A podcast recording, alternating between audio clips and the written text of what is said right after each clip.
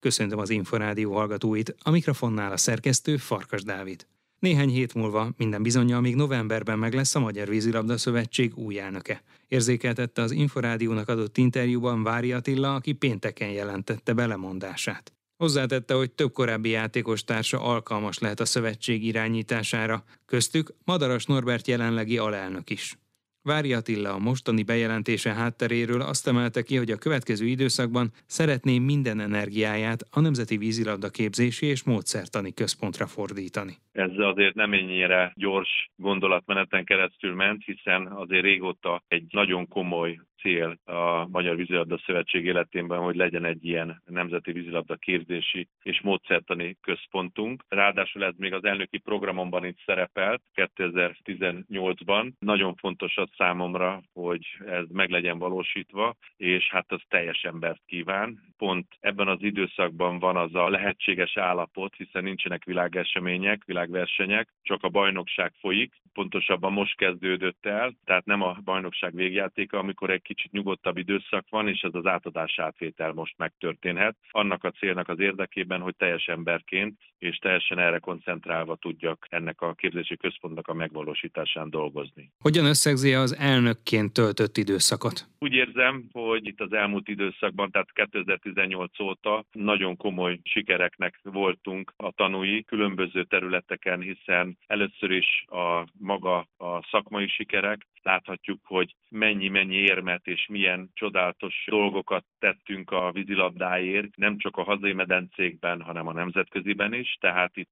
az nagyon fontos, hogy történelmi sikereket értünk el, mellette meg a rendezvényszervezésben is rengeteg olyan eseményünk volt, amiben a nemzetközi elismerést megkaptuk a legmagasabb szinten, és így összességében úgy érzem, hogy az egyik legsikeresebb időszaka volt a Magyar Vízilabda családnak. Mennyire van sínen a két felnőtt válogatott jutott a Párizsi olimpiára, amelyre eddig még nem lehetett kvalifikálni. Én úgy gondolom, hogy látszik a magyar vízilabda ereje, hiszen az utánpótlás szinten itt az elmúlt években jóformán minden világeseményről érmet hoztunk. Ez azt jelenti, hogy nagyon komolyan stabil az utánpótlás képzésünk. Ezáltal biztosítva van a felnőtt csapatoknak a feltöltése és a megújulása. Láthattuk ezt Splitbe az Európa-bajnokságon, a fiúknál, a lányoknak meg a világbajnokságon lévő döntő játékban. Tehát én úgy gondolom, hogy pont ez az időszak az, ami egyértelműsíti azt, hogy nekünk, a nő és a férfi vízilabda csapatainknak, a felnőtt válogatottaknak ott van a helye a legjobbak között a Párizs olimpián. Mikor lehet meg az új elnök? Ez egy hosszabb folyamat. Természetesen a következő lépés az, hogy az elnökség majd kitűzi a tisztültő közgyűlés időpontját, Természetesen ennek vannak különböző kötelezettségei, hogy magát a mandátumvizsgáló bizottságot, akkor a szavazatszámláló bizottság, ezeket föl kell állítani. Tehát ezek ilyen jogi, technikai dolgok. Nagyjából én úgy gondolom, hogy egy ilyen 15-30 körülbelül napon belül meg lehet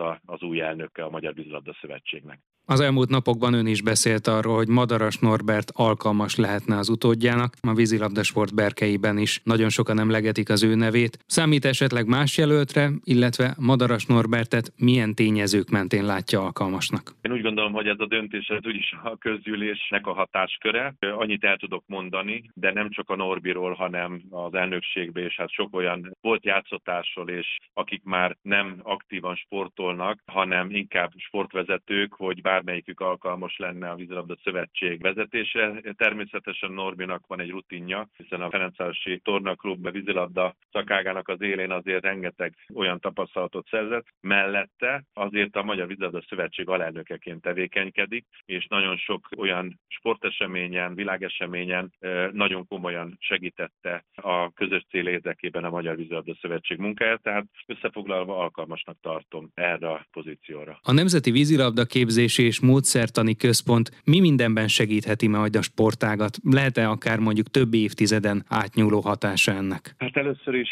ez nagyon komplex, hiszen azt ki szeretném hangsúlyozni, hogy az elmúlt időszakban a kormány az a magyar történelem legnagyobb sportfejlesztési programját hajtotta végre. Tehát nekünk nem rendezvényhelyszín kell, és nem olyan helyszín, ahol nagyon sok embert fogadunk és, és óriási meccseket játszunk, hanem a magyar vízilabda családnak egy otthon kell, kell, egy olyan, mint hogyha a fociba jellemezném, akkor egy telki kéne a Magyar Vízilabda Szövetségnek, ahova a nagyon nagy létszámú válogatott csapatokat, tehát azt a minden évben, akik világeseményt játszanak a csapat létszámba, az 10 csapat, de mellette különböző korosztályokban legalább 6 csapat, aki fölkészül világesemény nélkül és képeznünk kell. Ráadásul van nekünk egy ilyen tehetséggondozó csoportunk négy régióban, ahonnan a fiatalok évente ilyen 100-100 fővel dolgoznak együtt és kapnak képzést, és nem csak a sportolókról beszélünk, hanem az edzőkről, a közreműködőkről, itt beleértve a játékvezetőt, az ellenőröket, minden olyan embert, aki egy-egy világeseményen, amikor hazai rendezés van, közreműködnek és dolgoznak, és azt nem szabad elfelejteni, hogy azért a tudomány lábát is meg kell említenünk, hiszen mi nem csak egy vízilabdát